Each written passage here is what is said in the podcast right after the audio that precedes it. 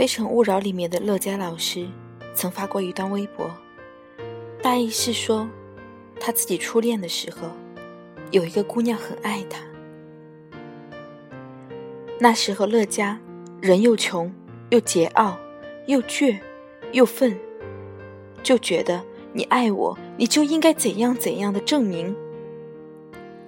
最后有一天，姑娘终于跑掉了，确实跟了个有钱人。于是乐嘉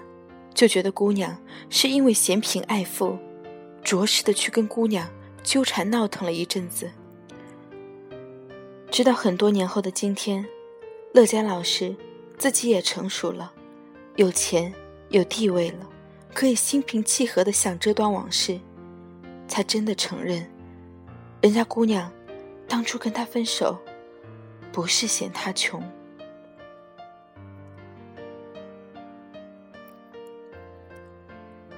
年少的时候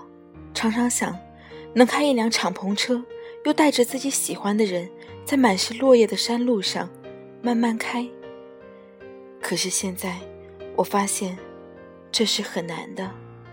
因为开着敞篷车的时候旁边没有自己喜欢的姑娘，而有自己喜欢的姑娘在边上的时候又没有敞篷车。然后随着时间过去，这样的冲动也越来越少，不像上学的时候觉得可以为了一个姑娘付出一切，对了，甚至还有生命。我只是觉得什么都变得现实了，无论男女，可能纯真的爱情真的只能在学校里发生。我想也只有在学校里才能不计较交通工具是一辆自行车，并且没有铃声，也只能在高中大学里可能会不计较男友贫富好看就行，在寝室的室友面前也显得很有面子。但是一出学校，看见你昔日的鸟朋友们都是宾士来接的，或者办公室稍微有姿色的女友都是名车接送，可能车的牌子不尽相同，但是相同的是车里的人都很老。这时候你是否会对你的骑自行车过来的男友依然像以前一样？我记得看过一篇文章，题目是那个和你一起吃路边摊的姑娘为什么没有陪你走到最后。里面讲了一个故事，主角是丽小姐和 S 君，一对很普通的青年男女，毕业后在一个办公室里工作，后来恋爱了，很常见的办公室恋情。一段工作结束之后， S 君提出到别的城市去闯一闯看一看，丽小姐二话没说打包了行李就跟他走。又过了几年，他们所在城市的发展也不看好，于是双双回到了原来的城市。再再然后两人分手了。偶然的机会，作者问起两人分手的原因，跟大多数苦逼男一样，男主角对分手的原因归结为经济问题。而在问D小姐的时候，D小姐则说是由于家里遭遇巨大变故， S 君表现得比较孩子气，给予支持也有点不那么给力，让他自己一个人独自回家解决。然后再加上后面发生的一些事，促使了D小姐开始下决心离开。D小姐说她实在太伤心了。故事的最后，老朋友们一起聚会，D小姐不在，大家纷纷问起 S 君分开的原因。 S 君被追问的尴尬，再次笼统的回答因为经济问题。故事讲到这里，你们猜朋友们都有什么反应？听完 S 君的回答，预想的大家淡淡的安慰几句就算了的场景没有出现，出乎意料的，一桌子的男男女女、老老少少都开始数落起 S 君。女孩子说D小姐不是那种人，男生说肯定不是钱的事儿。一个老大哥一语中的，他说我不知道你们之间交往的那些细节，但是一个姑娘把她最好的几年都给了你，什么都给了你，跟你去流浪，当初你就穷，人家也跟你了，最后跟你分手，你如果还认为这是经济问题，那就是你有问题了。你们看看，这世界上总还是有这么一群可爱的人，能看到真相。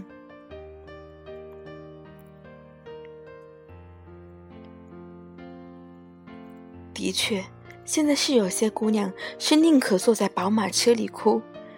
但依然有很多姑娘是愿意和你坐在自行车上笑的。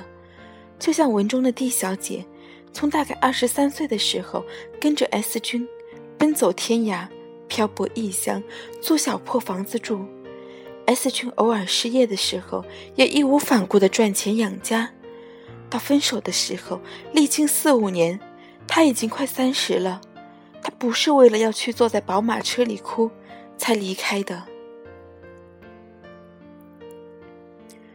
我周围也有着许多像 S 君这样的男孩子，当姑娘在公司受到上司无理的责难需要安慰的时候，当姑娘对于职业选择犹豫不决需要意见的时候，当姑娘辛苦了一天拖着疲惫的身子回家的时候，当姑娘给你发短信说感冒生病的时候，我的一些男性朋友在干什么呢？他们只会安慰说，哎呀，小事情，乖，想开一点嘛，然后继续专心看他的英超联赛，只会说新人都是这个样子嘛，累一点多正常，忍一忍就好了。他只会告诉他，听你的，你的选择一定是对的，然后转过身盯着屏幕专心走位，冷静补刀，只会说出那句已经屡试不爽的黄金万能句，宝贝多喝点热水，然后冲着 Y Y 大喊治疗加大治疗量，替注意开技能。而一些所谓的高富帅在干什么呢？他们会在姑娘辛苦了一天疲惫不堪的时候对她说，累了一天呐、啊，走，今天咱们出去吃，好好犒劳你一下。他们会在姑娘对于职业选择犹豫不决需要意见的时候，能够沉静地听你倾诉，温和理性地给出自己的意见，即使可能最后还是得姑娘自己拿主意。在姑娘被上司无理责难需要安慰的时候，他们会给她一个温暖的怀抱，一个可以依靠的肩膀。一些人真的遇到了一个不嫌贫爱富的好姑娘的时候，却不懂得怎么珍惜，最后一归结呢，就都觉得是经济原因，全世界的姑娘都是嫌贫爱富。现在虽然的确是有很多姑娘宁可坐在宝马车里哭，但其实依然有很多姑娘是愿意和你在自行车上笑的。如果她有一天离开了你的自行车，是因为你把她弄哭了。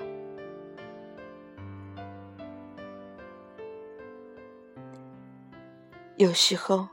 离去的不是一个简单的转身，而是一辈子的幸福，一辈子。